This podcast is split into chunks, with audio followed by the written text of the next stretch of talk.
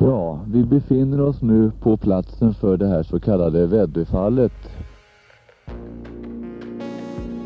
Han sa att, till med att titta här så ser jag kommer ett stort lysande föremål någonting här. Jag tar upp det och det är alldeles varmt, det är så varmt så jag måste bolla det liksom så här mellan händerna. Eh, Jag satt och stirrblickade på hela föremålet framför mig där eh, och undrade vad i helsike det vara för någonting det där? Det är ju så här att eh, de flesta som ser saker de väljer ju att inte berätta det för någon. Alltså. Vad fasen, så jag stannar för helvete. Ja, då ropar Stig på mig. Kom för att se, var, jag, var det ju här?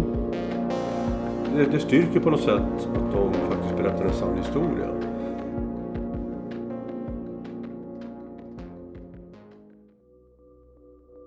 I min hand håller jag en metallbit.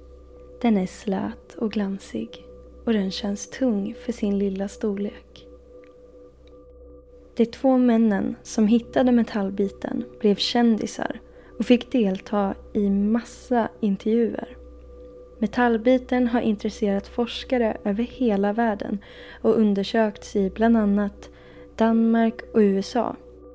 Och en privatperson har till och med erbjudit 50 000 kronor för den. Men var kommer metallbiten ifrån? Och varför är den så mytomspunnen?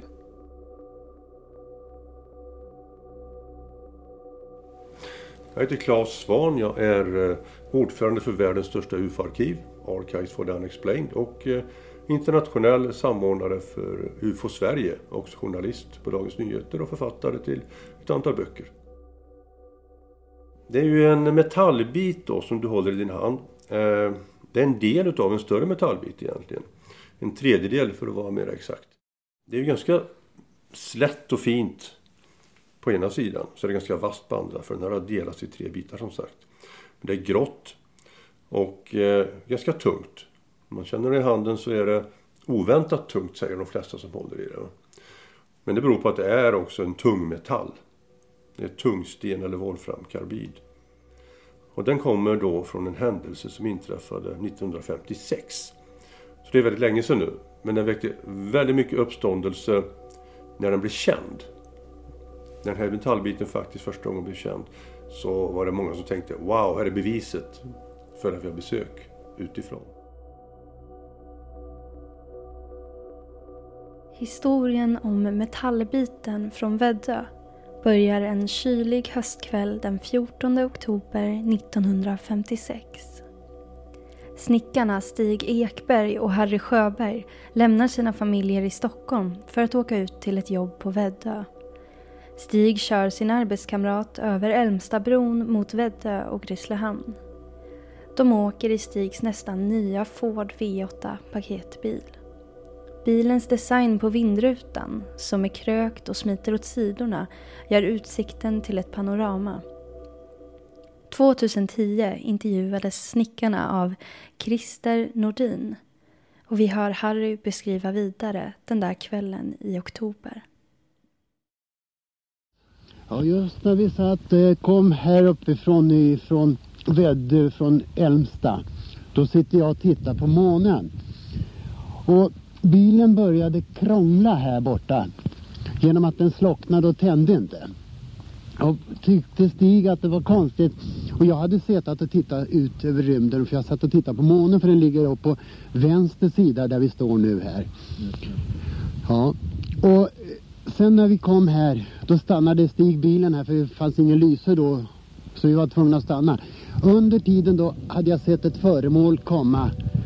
Gick emot månen, kom då ifrån Väddöviken och gick ut en sväng och så kom den sakta dalande ner och la sig cirka 75-100 meter här rakt över. Det okända föremålet är nära och bilen har stannat helt. Det som nu hänger i luften framför dem når över båda sidor av vägen och uppskattas vara 8 meter brett och 3-4 meter högt. Formen på föremålet liknar en tillplattad boll. Föremålet lyser starkt nedtill men är också omgiven av ljus i olika färger. Det säger Harry Sjöberg, Men enligt Stig Ekberg så är föremålet metalliskt, aluminiumfärgat. Men några andra färger såg han inte. De båda, fortfarande sittandes i bilen, betraktar föremålet i ungefär tio minuter innan det ljudlöst lyfter från marken och bilen hoppar igång igen. En tio meter till först upp och så. Först upp ja, och sen förflyttade sig med en kolossal hastighet åt höger. Först ut till vänster. Dit där jag kommer ifrån. Ja, först gick, först gick den till vänster ja, sen hade den bara strax så borta vid ladan någonstans, Ja, en, sen vände en jag. 600 meter där. Så drog den iväg så att eh, höger upp tillbaka. man undrar vad det var för någonting som den drevs med. Ja, men väldigt fart där. Harry stiger ut från bilen. Efter bara några sekunder ropar han till sig Stig, som tar med sig en ficklampa. Det var något som inte stämde med gräset på höger sida av vägen. Det var nedtryckt i en halvcirkel. Formationen bestod av flera meters dött gräs. De två snickarna går runt på platsen. I skenet av Stigs ficklampa blänker något plötsligt till. De ser nu ett litet blankt föremål i gruset på vägen. Vi hör Stig. Och då var det någon eh, slät, fin, eh, som först verkade som en sten men eh, sen visade sig vara metall den där. Och den var trekantig och, och, och glatt och fin. Och varm när jag tog i den. Jag gav den till Harry och Harry stod också och jämsade med den i näven och, och kände att den var varm. Eh, att vi tog hand om den där, det berodde väl egentligen på att eh, den var så tung i förhållande till sin storlek. Så var det en, en det som vi fäste oss vid. Men vi satte inte den i förbindelse med den här stora lysande föremålet vi hade sett där. Vi skilde på den där nästan helt. Då. Men eh, sen när jag sett färdigt alltihopa så tyckte jag inte det var någonting mer att titta på så vi gick tillbaks till bilen och jag tog med mig den där metallbiten i näven och kastade in i handskfacket på bilen. Och, och det var egentligen bara för att den var så tung så jag kastade in den, annars hade vi väl kastat bort den. Dagarna passerar förbi som vanligt och de två männen pratade aldrig med varandra om det som inträffat. Men så en vårdag, året efter händelsen, är Harry och Stig vid Strandvägen i Stockholm där deras gemensamma båt ligger. Medan de arbetar med den så kommer en ung man förbi. Han är båtintresserad och frågar om han får komma ombord. De tre sätter sig för att dricka kaffe. Efter en stund berättar mannen att han arbetar i en guldsmedsaffär på Drottninggatan. Och då kommer Stig att tänka på metallbiten. Och han går ut till bilen för att hämta den. Mannen ser på den och gissar att den är gjord av platina och kanske värd en hel del pengar. Men han är inte säker så han ger snickarna numret till arbetsplatsen på Drottninggatan. Men där kommer man inte fram till något. Och det är nu metallbitens resa börjar. Claes Svan igen. Då börjar det bli lite känt det här också, det här fallet igen. Eh, de berättar ju inte detta från början för särskilt många egentligen. Men då eh, började också UFO-intresserade känna till- det här och då spred det sig till slut. Va? Ju mer det spred sig desto större intresse blev det för att det hade blivit ett föremål som många trodde kom då från det här UFO-fenomenet.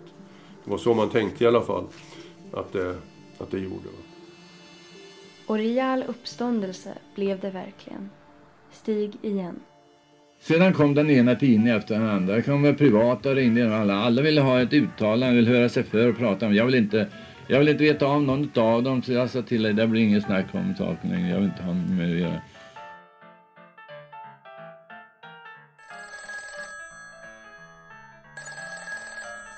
God dag, jag är journalist och jag skulle gärna vilja ställa ett par frågor om det passar. Inte? Ja, okej. Ja, gör Så får jag säga tack så mycket. Nej men kan det verkligen vara möjligt?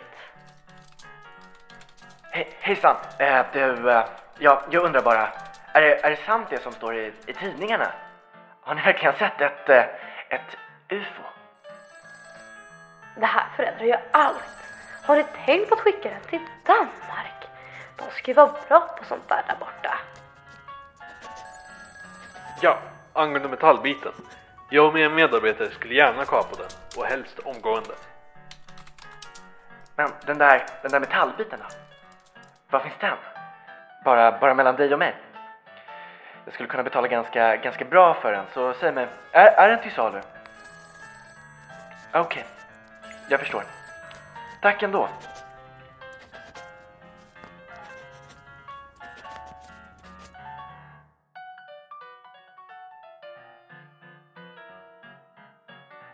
Metallbiten intresserar forskare, ufologer och privatpersoner över hela Sverige. Ufologen Sven Schalin ser till att metallbiten undersöks av Saab i Linköping 1959. Resultatet lyder. Vår analys visar att metallen består av volfram, kol, kalcium och kobolt. Men ufologen nöjer sig inte. Han vill ha fler omdömen och skickar metallbiten till Försvarets forskningsråd i Danmark samma år.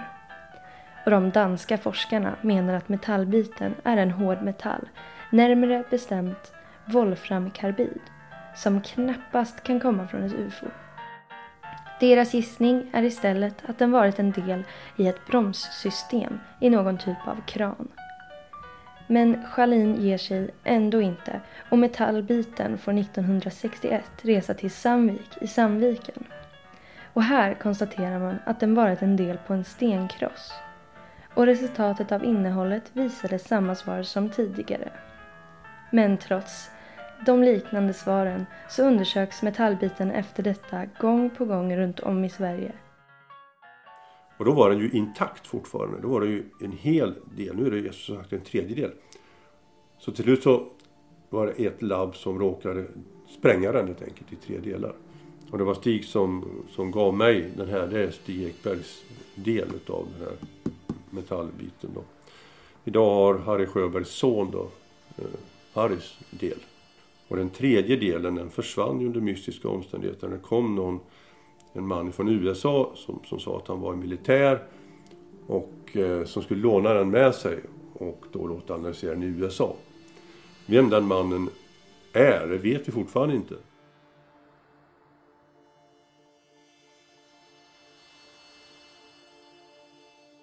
Och det är mycket vi inte vet om mannen från USA, den så kallade flygmajoren. Vi vet inte ens om han fanns på riktigt. För enligt Stig ska han tillsammans med ufologen Schalin har fått besök av flygmajoren i Stigs villa i Spånga. Något som Schalin bestämt förnekar. Han menar att han borde komma ihåg om ett sådant möte inträffat. Det står alltså klart att den tredje metallbiten försvunnit någon gång under 1959. Vart den är idag är det ingen som vet. Det är ännu oklart om mötet med flygmajoren faktiskt ägt rum. Och oklara omständigheter kring metallbiten finns det gott om. Ja, det var ju mitt i början av de här, när det blev som mest uppståndelse kring den här metallbiten då så, så fick ju Stig inbrott i bilen och någon verkar ha varit ute efter att ja, hitta metallbiten, trodde ju han i alla fall. Va? Och vi vet fortfarande inte vem det var som gjorde detta och de stal ingenting egentligen som var värt någonting. Det kanske bara var en slump att någon gjorde inbrott i hans bil just då. Va? Men de gav ju verkligen akt på allt sånt där udda som hände. För det var väldigt mycket saker omkring dem, väldigt stort intresse kring det här. Så att de var oroliga för att någon skulle försöka stjäla biten. Kablar hade slitits loss i Stigs bil och handskfacket blev genomsökt och urrivet. Det enda spåret av inbrottstjuven var en lapp på bilgolvet. Det var ett friskintyg som tillhörde en amerikansk student bosatt i Uppsala. Men i polisförhör så nekade studenten till brottet. Och snabbt därefter försvann han tillbaka till USA. Några dagar senare blev det även inbrott på det båtvarv där Stig arbetade. Och varenda skruvpaket var uttömt på golvet. Men inget blev stulet. Stig berättar om händelserna i en intervju av Göran Buskas 1978. Då var det inbrott i lägenheten ovanför där jag bor i Vällingby. Ingenting stulet men var genomsnokat alltihopa. Veckan efteråt var det inbrott i lägenheten bredvid mig, mitt, mitt emot mig. De visste inte vad du hette då? Nej, ja, nej jo antagligen visste man men de, Antingen var det några som hade sökt och tagit fel i alla fall. Jag misstänker det. Eftersom det var just det då. Ja. Sen, ehm, men det var fyra inbrott i rad där som var ganska oförklarliga. Alla verkar vilja ha metallbiten och Stigs telefon slutar inte att ringa. 1975 får han ett samtal av en person som vill betala 50 000 kronor för metallbiten och insisterar på att få komma och hämta den inom en halvtimme. Men den affären gick aldrig igenom. Och det är inte bara privatpersoner som erbjuder Stig pengar. Ja, sen har de ringt från Tyskland flera gånger. Där nere, jo då fick jag ett brev ifrån Tyskland. Där visade det sig att det var en um, någon förening hade bildats där utav massa professorer. Det var en ifrån Schweiz, en ifrån Tyskland, en ifrån Holland och Belgien, en från Danmark. Och sen var det visst sex, sju stycken från Amerika och det var namn och adress på alla professorerna alltihopa där. De hade bildat en, en internationell världsförening av slag för att ta reda på sådana här eh, händelser och så vidare. Och då eh, lät de antyda i det där brevet att de var ekonomiskt starka och ena med det andra och, och, och, och, och då talade den här biten om jag på något vis kunde överlämna den till dem för en fortsatt undersökning och så vidare. Men, men jag eh, besvarade svarade det att jag är inte intresserad av någonting sånt där och jag vill ha lugn och ro. Hela den här historien är minst sagt mystisk. Och vad du väljer att tro på är upp till dig. Men det finns en detalj som är svår för mig att släppa. Och kanske ännu svårare att förklara. Och nu hör vi Harry berätta. Och då ropade Stig på mig. Kom för att se vad, jag, vad det är här och vilken varm sten, sa han. Och jag fick ta i den där metallbiten, den var varm. Han skrek, ta inte in för, för sådär, släpp den med en gång för den är varm. Ja, jag tog i den, jag kände ju att det var värme i den. Hur är det möjligt att hitta en så varm metallbit på en svagt trafikerad väg en kylig oktobernatt? Nej, enda förklaringen är att de faktiskt talar sanning. att eh, det här okända föremålet som de såg som fick bilen att, att stanna. Att det var det föremålet som värmde upp den här metallbiten. Det finns ingen annan vettig förklaring på det faktiskt. Den kan inte ha legat där mitt i natten. Det var väldigt sent och fortfarande varit varm från dagen. Det går inte. Det är så varmt så jag måste bolla det liksom så här mellan händerna. Och det borde det inte vara. För det här vet vi då är volframkarbid och det leder värme väldigt snabbt. Då. Så har det legat där på dagen när solen var uppe och blivit uppvärmt av solen då borde det ha svalnat för länge sedan. Och var det än var så borde det ha svalnat för länge sedan. Så det, det, det, visade då att det här föremålet som såg, det här lysande objektet, hade värmt upp det här föremålet som låg på marken. Vart det nu kom ifrån. Frågan kvarstår. Vad var det egentligen för lysande objekt som Stig och Harry såg på himlen den kvällen? Och svaret på den frågan kommer vi kanske aldrig få veta. Jag frågar Claes Svan om han tror på ufon. Den frågan kan man ju inte ställa då. Va? UFO finns ju, oidentifierat flygande objekt. Va? Det kan man inte tro på. Eh, det finns alltid saker som är oidentifierade. Men ska man definiera ordet UFO på rätt sätt, som en astronom som heter J. Allan Hynek gjorde, så är det så att ett UFO-fenomen ska inte bara vara oidentifierat för den som har blivit förvånad och sett det, utan ska även förbli oidentifierat efter en noggrann undersökning av någon som kan nog mycket för att göra undersökningen. Då och först då så är det ett UFO. Och då är det fortfarande oidentifierat. Visste vi att det var utomjordingar, då vore det ett IFO, identifierat flygande objekt. Och dit har vi inte kommit. Då. Man måste se på detta som ett okänt fenomenkomplex som inte har en förklaring utan säkert har många olika förklaringar. Och det är lätt att tro att det är utomjordingar som är den enda förklaringen. Men för mig, jag har inte svaret alltså. Jag håller dörren öppen. Jag vill verkligen veta vad som ligger bakom detta.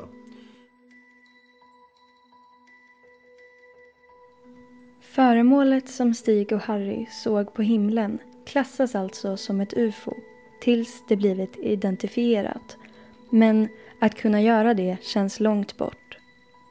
Det man dock skulle kunna komma vidare med är metallbitens exakta ursprung. Ja, alltså vi, vi är fullständigt klara över vad den här metallbiten är gjord utav. Det vet vi. Det finns ingen tvekan om att den är gjord på 1950-talet. Den har samma typer av föroreningar som man hade när man gjorde volframkarbid i industrin det året, 1956. Det vet vi. Utan nu gäller det att hitta vägen vidare då. Vart kommer den ifrån? Vart satt den? Satt den på ett annat föremål? Vem kan ha tappat den?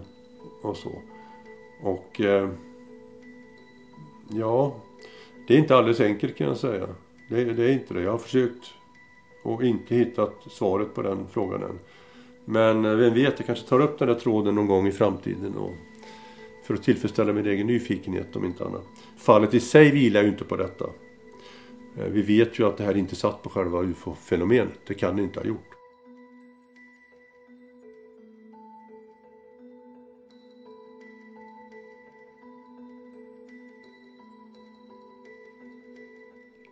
Du har lyssnat på Mytomspunna föremål, en podd med mig, Signe Lindbäck. Och det är även jag som har skrivit manus och producerat. Musiken och ljudeffekterna i avsnittet är tagna från Pixabay.